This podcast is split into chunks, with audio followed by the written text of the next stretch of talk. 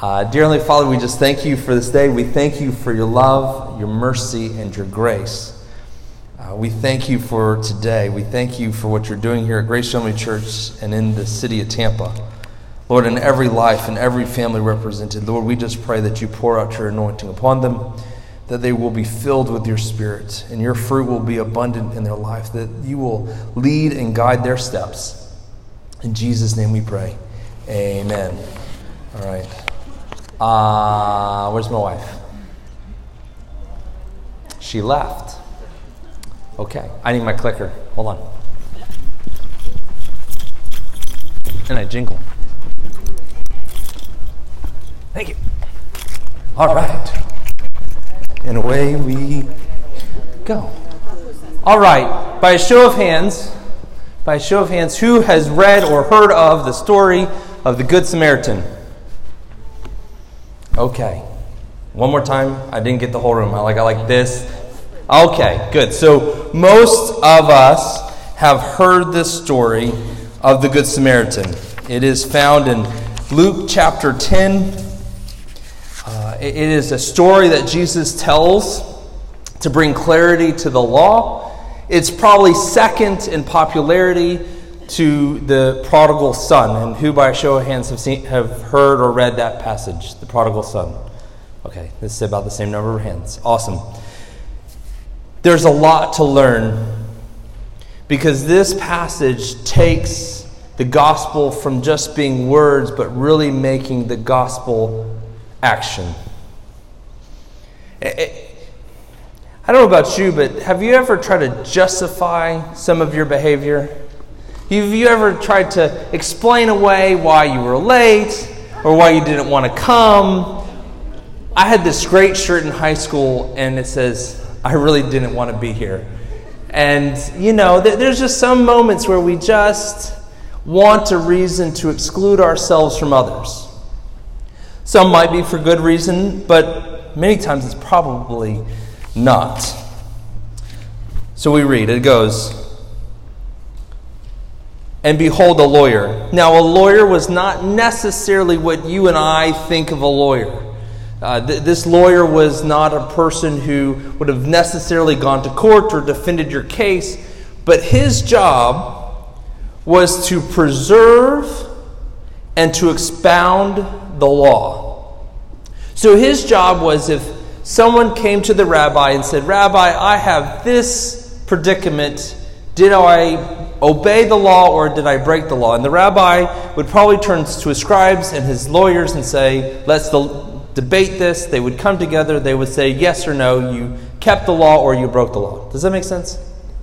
All right, and so this was his job. He was a man of the law. He knew the law, the, all the Old Testament, probably the prophets and the writings. He knew, for the most part, the entire Old Testament very well. And clearly, we see he's off to no good because he says to put him to the test.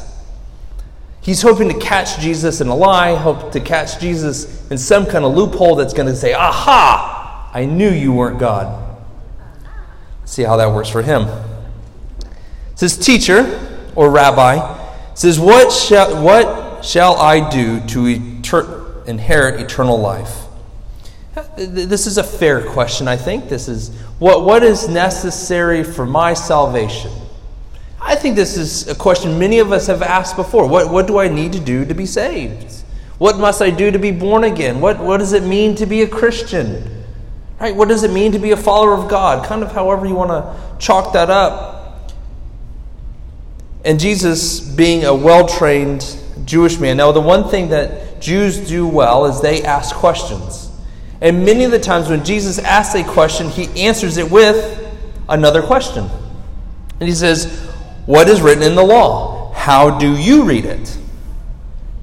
And he answered, You shall love the Lord your God with all your heart, with all your soul, with all your strength, and with all your mind. Now, that passage can be found in Deuteronomy 6 5. Actually, it excludes mind, but as the the Jewish people, uh, from the time that Moses received the law moving forward, they kind of they wanted to be sure that they were all encompassing, and so this was the saying. This was very common. It was a part of their prayers on a daily basis. Lord, let me love you with all my heart, with all my soul, with all my strength, and all my mind. It's really saying, All of me I give to you. And then he said, And your neighbor as yourself, which is, can be found in Leviticus 19 18. Now, he left a little bit out, but that's okay. But, but we get the point. He, he's saying ultimately you have to love God and love your neighbor. And Jesus said to him, You answer correctly. Do this and you will live.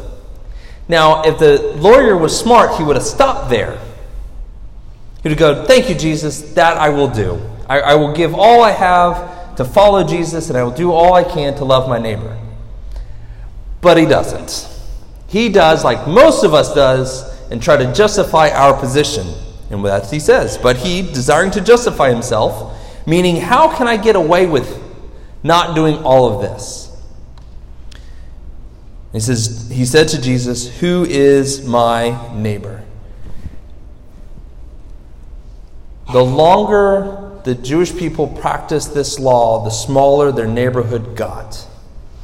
Some scholars believe that literally people, when they said my neighbor, they meant the person to the left and to their right. That did not mean the person across the street.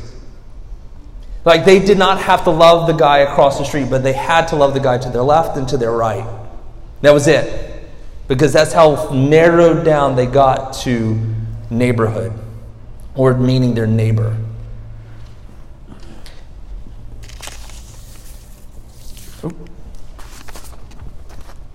So Jesus replied in a story. It says, A man, we don't know if he was Jewish or not, but probably was, going from Jerusalem to Jericho.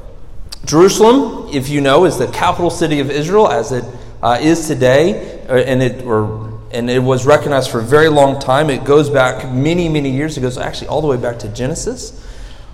But it was where the temple was built, to where the kingdom was. It was the center of of Jewish life was in Jerusalem. But Jericho was actually a priestly city. It was a city in which the priests and the Levites lived.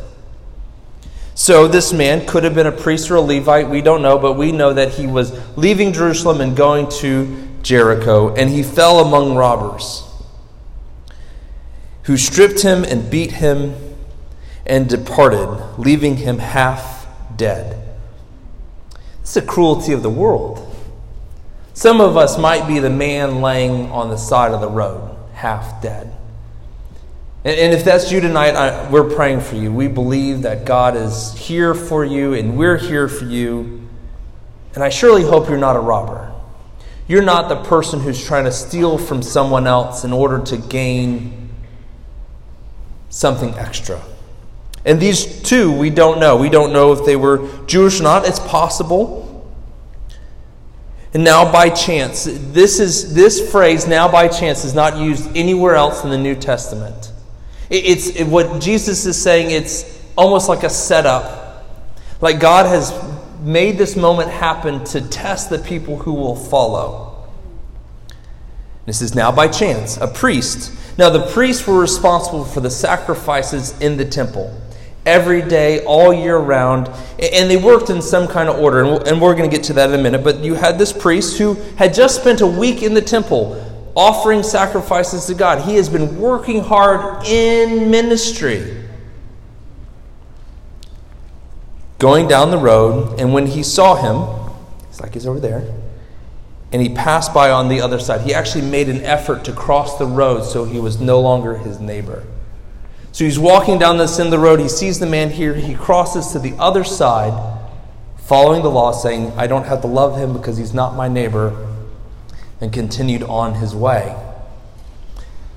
And this is, and likewise, by chance, a Levite. So the Levites were servants in the temple. Their job was to help the priests with the sacrifices. They too also served a week long, and he too was in ministry for a week and he was heading home. He was probably tired.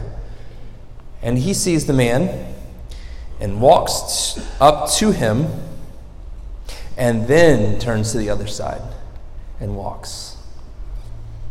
The, the harder part for the Levite is he got to that point where he could have done something but decided not to.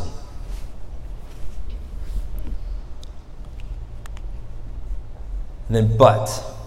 See, Jesus is, is, he he already's got this lawyer. He he's got him kind of entangled in the story. He gets, oh yeah, but the priest has worked so hard and the Levite have done so much. They've been up since early to late. They've been laboring before the Lord. It, maybe it's okay that they, they didn't love this guy. Maybe they should have maybe they should have done something, but it's, it's it's okay. They've just done so much.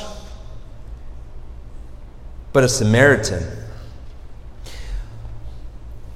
the closest thing we have right now in America is the racial divide, particularly probably between blacks and whites.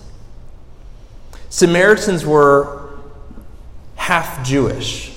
They have descendants from Jacob. They, they lived in an area of Israel where Jacob put a well. They, were, they, they, they had a lineage. They worshiped to some extent Jehovah, but they also had some pagan rituals involved. But these people were absolutely hated by the Jews. They had no rights to the temple. They did very little business with them at all. They were outcasts. We, we know the story of the woman at the well. She was a Samaritan. No one, she even says, No less you speak to me, a Samaritan and a woman. It was just something you just, it was a, a line that just wasn't crossed. And here he, journeying, came to where he was saw him, and here's the key he had compassion. It, it, scholars say it's doubtful that he was actually going from Jerusalem to Jericho. Uh, S- Jerusalem is, oh, I wish I had the map, but it's okay. So Jerusalem's here, Jericho's here, Samaria's up here. But if he was leaving the town out that side, he was a chance where he was just out on the outskirts, just where this, there's a fork in the road that goes north to Samaria and then east to Jericho. And so maybe just in that area, just that one spot happens to walk by before he makes that turn to really to go home. He turns to this man. He sees him in his need and has compassion. And he went to him, bound his wounds, pouring oil and wine, and then he set him on his own animal and brought him into the inn and took care of him. And the next day he took out two denarii, was two days' labor, which in today's terms is about 140 bucks, and gave it to the innkeeper, saying, Take care of him, and whatever more you need, I will pay when I come back. He acted within his ability and he responded to his area. And that's going to be important in a moment. But the Samaritan had really no business with this man. And, that's why I, am going to presume that the man who was injured was actually Jewish. I'm actually thinking that when the, when the lawyer thought, oh, the man that was coming from Jerusalem, he must have been Jewish. He fell some robbers, they probably weren't. But now, why would the Samaritan, this person, cross a line to help someone that wasn't truly his neighbor?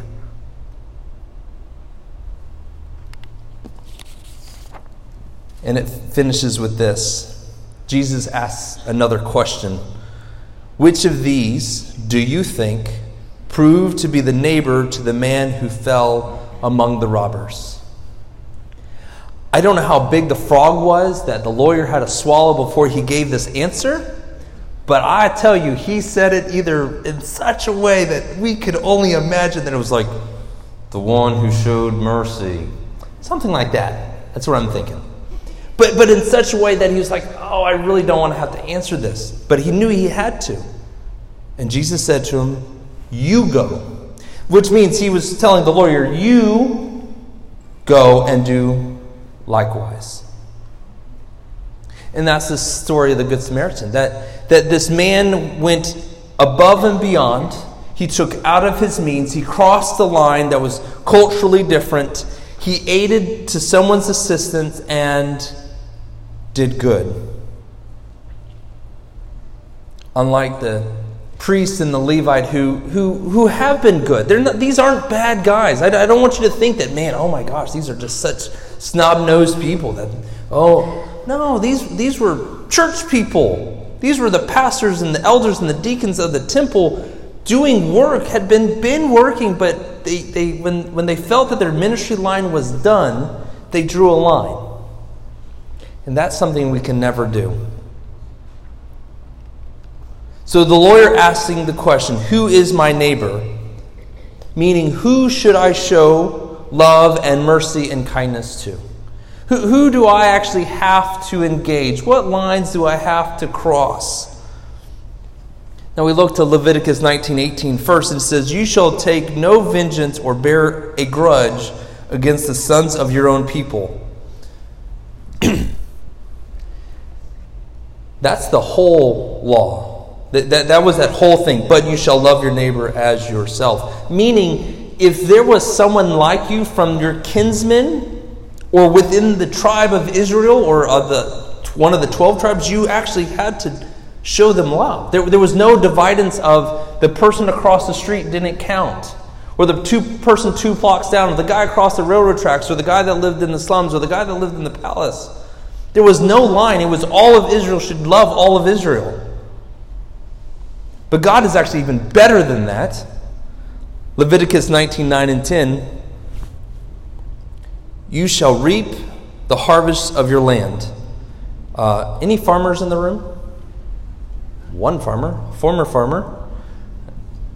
It, right, so, so it, it just imagine, you know, green acres, right? Guy's gone out, plowed his field, and he would take his combine and tractor and he'd go behind. And the purpose is you would get all the grain, right? You, you go all the way to the edge, back and forth, and he picked it all up. But the Lord's law was, You shall not reap your fields up to the edge. There was actually supposed to be a path along the boundary of your field that you were plowing and the corners. Not only that, you were also not supposed to pick up that which fell behind. Anyone familiar with the story of Ruth? A few of us read Ruth. It's like five chapters, great book. But there's a story where Ruth returns to Israel with her mother in law Naomi, and she goes to the field of Boaz. And Boaz has his reapers out there, and they're, they're cutting with a sickle, and they bind up the wheat and they sack it, and then they come through and collect it later to be sifted. But you can imagine I'm using my best imagination right now, that if you took a manual sickle and you cut the grass, that some falls loose and some stays together. Well, that which falls loose was supposed to be for the poor, for those in need. And you weren't actually supposed to go and pick that up. If you dropped some or some fell out as you were carrying it, all that was for the poor. And then it says, You shall not strip your vineyards bare, neither shall you gather the fallen grapes from your vineyards. So, meaning, if you went clipping grapes in clusters, and some loose pieces fell down on the ground. That was actually for the poor to walk through and pick up.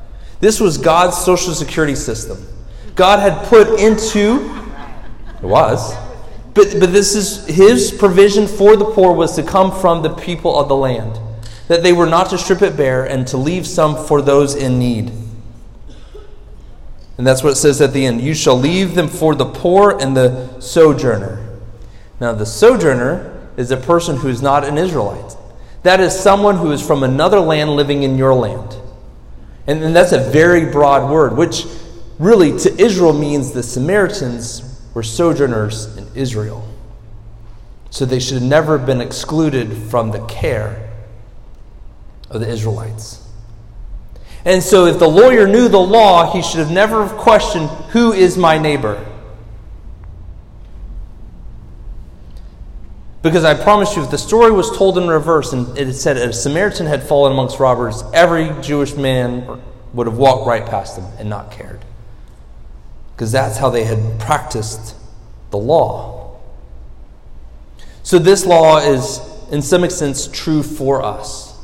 We must love the people in our care, in our nation, in our neighborhood, in our family who may not fit in or may not be like us.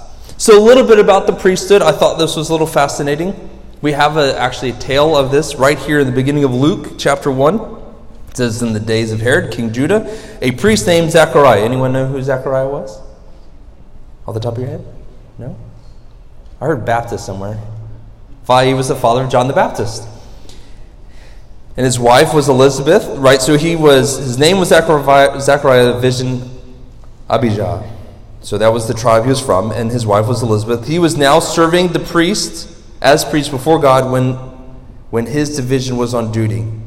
according to the customs of the priesthood.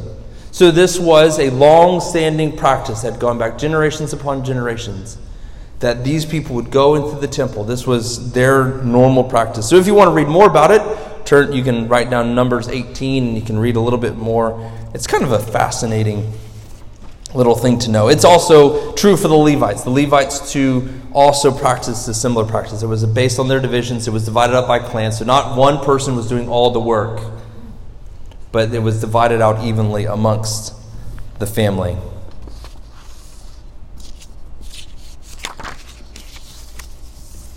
So how should we love? I love this passage. 1 Corinthians 13, 3 through 8. If I give all I have to the poor, and I deliver my body up to be burned, but I have not love, I am nothing. You can do all the good. You know what? There's plenty of people who do great humanitarian efforts and give a bunch of money, but they don't have the love of God inside of them. Or they do it for selfish ambition. Or they do it for the prize of saying, guess what? I gave $100 million to fight AIDS, which would be is a great thing, but when you do it with that projection to the world, you are not doing it in love. Why? Because love is patient and kind. Love does not envy or boast. It is not arrogant or rude. It does not insist on its own way. It is not irritable or resentful. It does not rejoice in wrongdoing, but rejoices with the truth. Love bears all things, believes all things, hopes all things, endures all things. Love never ends. So, how, how do we serve? We serve in an attitude of love. It, is for us to go into the world as Christians, as believers in Jesus Christ, filled with the Holy Spirit, to go out into the nations, in our regions, in our neighborhoods, to love as Christ has loved us. Now I'm going to take a turn real quick, and you're, you might like it, you might not. This passage that I'm giving to you is one of the root passages of my wife and I's ministry. The reason we are in ministry comes in these few verses, and it reads from Matthew. It says, When the Son of Man comes in his glory, and all the angels with him, then he will sit on his glorious throne before him will be gathered all the nations, and he will separate the peoples as a shepherd separates the sheep from the goats. And he will place the sheep on his right and the goats on his left. And the king will say on the right, Come, you who are blessed by my Father, inherit the kingdom prepared for you from the foundation of the world. And he says, For I was hungry, and you gave me food. I was thirsty, and you gave me drink. I was a stranger, and you welcomed me. I was naked, and you clothed me. I was sick, and you visited me. I was in prison, and you came to me. And then the righteous will answer him, Lord, when did we see you hungry and feed you, or thirsty and give you drink? When did we see you a stranger and welcome you, or naked and clothe you? When did we see you sick or in prison and come and visit you?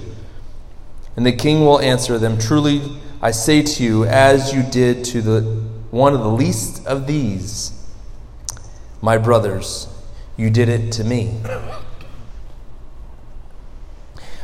Our Christian faith is a lot more about do's than don'ts.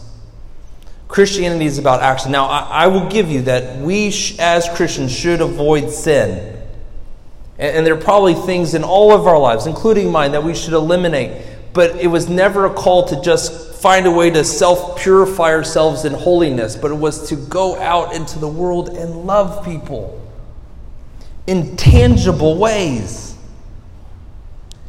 food, water, shelter, clothes visitation, comfort, compassion. This is what the Good Samaritan did.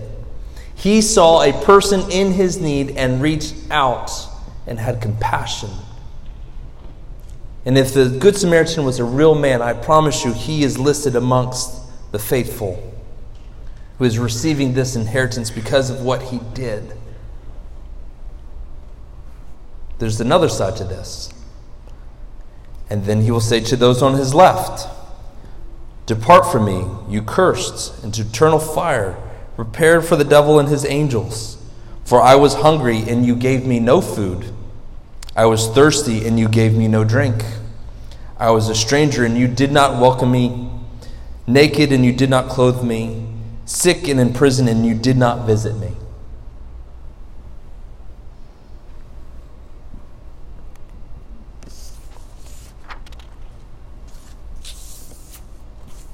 And then they will answer, saying, Lord, when did we see you hungry or thirsty or a stranger or naked or in prison, and we did not minister to you?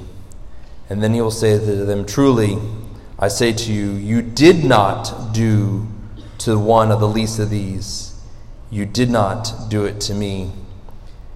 And these will go away in eternal punishment and the righteousness into eternal life. So there is an association of our righteousness with our works.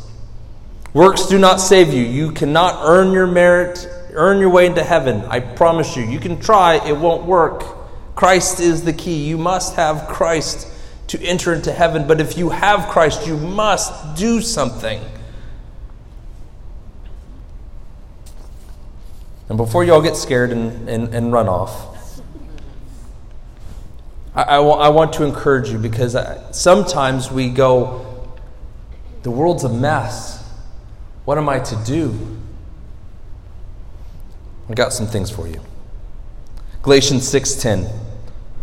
Paul's words to the Galatians. Love this passage. So then, as long as you have we have the opportunity. Key word here is opportunity. Let us do good to everyone doesn't say do good to everyone all the time. It's as we have opportunity, especially to those who are in the household of faith. The reason why I say opportunity is I think there's a need for us to begin to think about how we are going to serve the kingdom. It would be great. I would be greatly encouraged if every one of you said, You know what, Pastor Josh? I'm selling all that I have and I'm moving to another country. If there's 80 people in this room, that would be 40 countries. If we went two by two, as the disciples said, we could reach 40 countries. And that would be amazing, but that may not be what your opportunity is. Let me explain. Paul's words again I do not count my life of any value or as precious to myself. If only I finish my course and the ministry that I have received from the Lord. This is your prayer request. This is for you to say, What is my course? God, has anyone ever heard the saying, If I knew then what I know now? If I could go back to a, you know, there's a great song that says, Dear younger me, if I could go back to my 16 year old self and tell my 16 year old self what I know now, maybe I would prevent myself from doing what I do now. Yeah? But the only way you know now what you know is because you went through what you went through then. The person you are now is because of that. It's not pleasant. There's some things we wish we could avoid. And I, am certain there's things I know I wish I could not have done. But it is out of that that my course is plotted it is now in that which I take up my banner and I march forward to serve the ministry that God has given me. In the same way, you have a course and God has given you a ministry.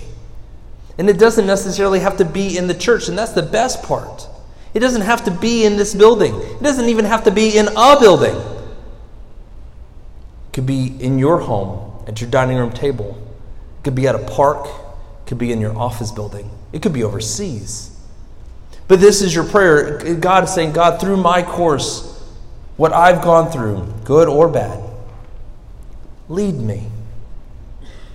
Help me find my ministry that I might serve.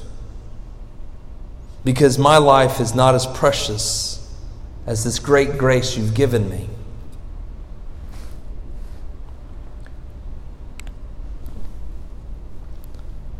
One more passage 1 Corinthians 16. Um, I want to bring a little bit of clarity real quick. Sometimes we use the phrase, God, open a door for me. Right? Has anyone prayed that prayer or said, God, open this door for a new job or a new home or a new community? Right? We, okay, that's good. You're probably using it out of context. Sorry. this is context. Paul's words again, and I stayed in Ephesus until Pentecost, for a wide door of effective worth, work has been opened to me. Paul always referenced the do- doors open. So if you turn to, you know, turn there, write it down. Acts 14 27. Acts 14 27. The, the concept in the New Testament of a door open, other than where Jesus says in Revelations, I stand at the door and knock, even that is a reference to faith. But every time that, that Paul references a door being opened, it has to do with his ministry. It has to do with a opportunity for the gospel to go forward. So I believe that God might open a new door for you to have a new job, but it's for the intent of the gospel. He might move you into a new neighborhood, but it's for the intent of the gospel. He might bring you a new relationship, and it'll be for the intent of the gospel. God's not going to give you a Mercedes Benz for well, he might, but I, I truly doubt it. That, anyone know that song, Oh Lord, won't you buy me a Mercedes Benz? Okay, look it up. But, but back to this passage. I, Paul saw that his need to stay in Ephesus was for the work of the gospel. And he actually even recognized that it was hard. There were many adversaries. He had a lot. He was thrown in prison in Ephesus. They rioted against him. He was, it was so bad they lifted him up and carried him to the, the, to the centurion headquarters. They thought he was gonna, they were going to tear him to bits. But we don't quit doing effective work just because there's hard things.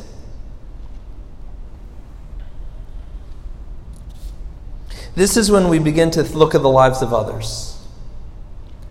Uh, names you probably may or may not know Rick Sucher, Tom Blackstone, Emmy Pullinger, William Carey, Amy Carmichael,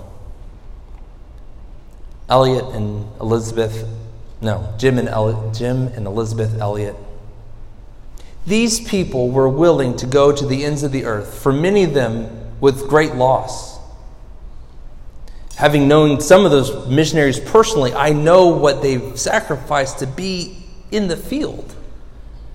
The, the viruses and the illnesses and, and the things that they went through to give the gospel to people who needed it. Jackie Pullinger, I think I said her, I think it said Amy Pullinger. His name's Jackie Pullinger. She went to, at one point in time, the most densely pos- populated area in the world 33,000 people lived in six acres. That's a lot of people and not a lot of space. She had she was from England. She was single. She was filled with the Holy Spirit, and she told her pastor, "Pastor, I have to go and preach the gospel." And he says, "Where do I go?" And, and the pastor said, "Where do you want to go?" She goes, "I don't know." So his advice to her, he says, "Hop on a ship and go till it ends." and she ended in Hong Kong.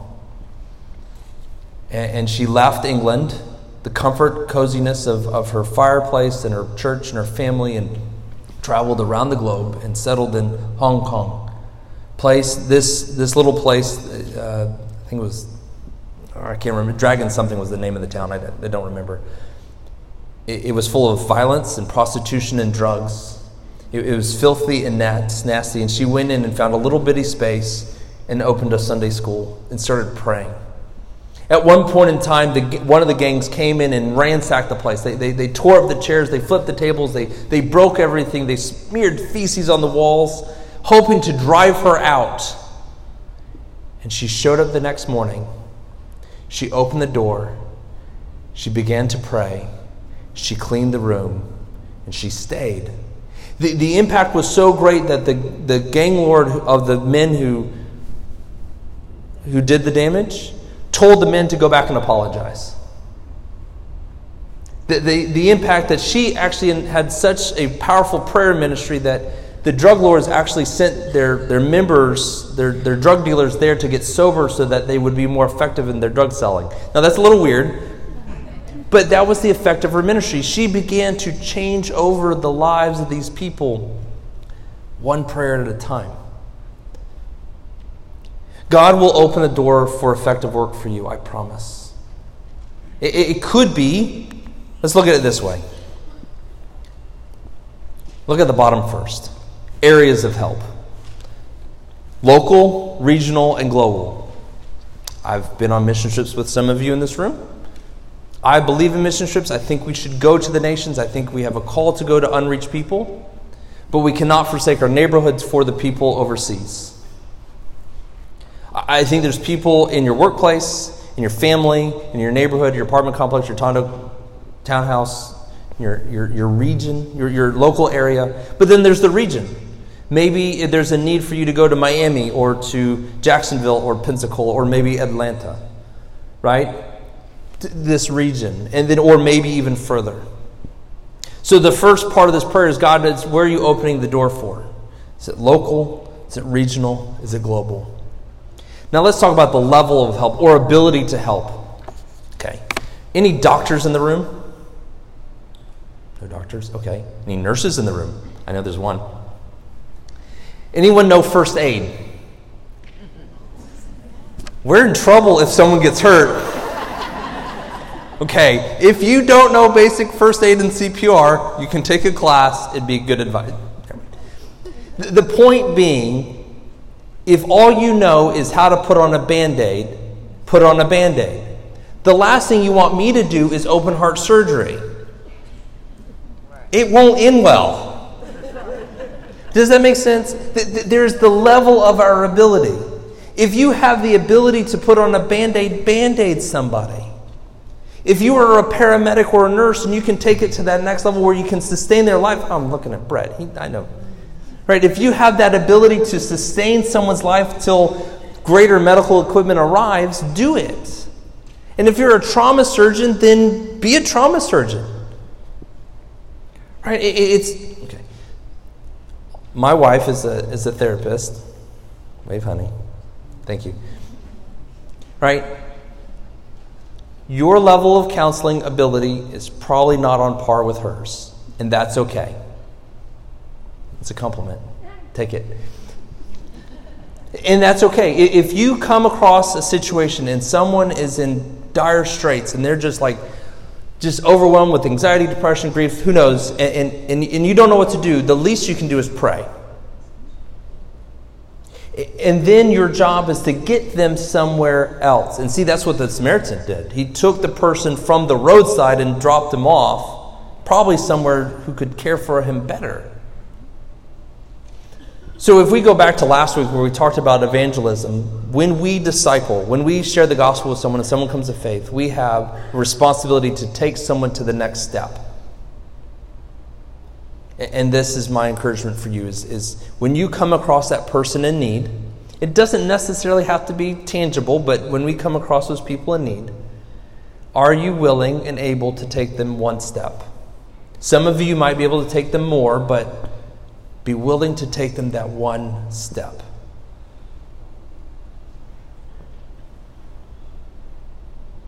So, if you're interested in serving, you can serve here on campus, you can serve the community, you can serve global. I would love to tell you how to do that. But it is for all of us. No one is exempt as a Christian from service. And I pray, I do pray that you find your course and you find your ministry. Let's pray. Dearly Father, we thank you for this day. We thank you for your love, your mercy, and your grace. We thank you for this time together. We thank you for this great parable of the Good Samaritan, that you showed us how to have mercy, how to truly love our neighbor.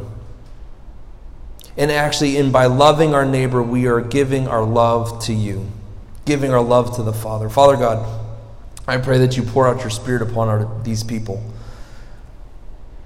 Lord, that you'll stir in their hearts their course in their ministry, whether it be in the walls of a church or overseas or, or just a, across the county. I pray that you give them strength and wisdom and discernment to, to show that compassion. That you, as that song says, open our eyes for just one moment. Give us your eyes so we can see. Father God, I just pray that we can see what needs to be seen. Lord, I just pray that we respond to our ability, that we respond to the, the, to the giftings you have given us. Father God, thank you so much for this time.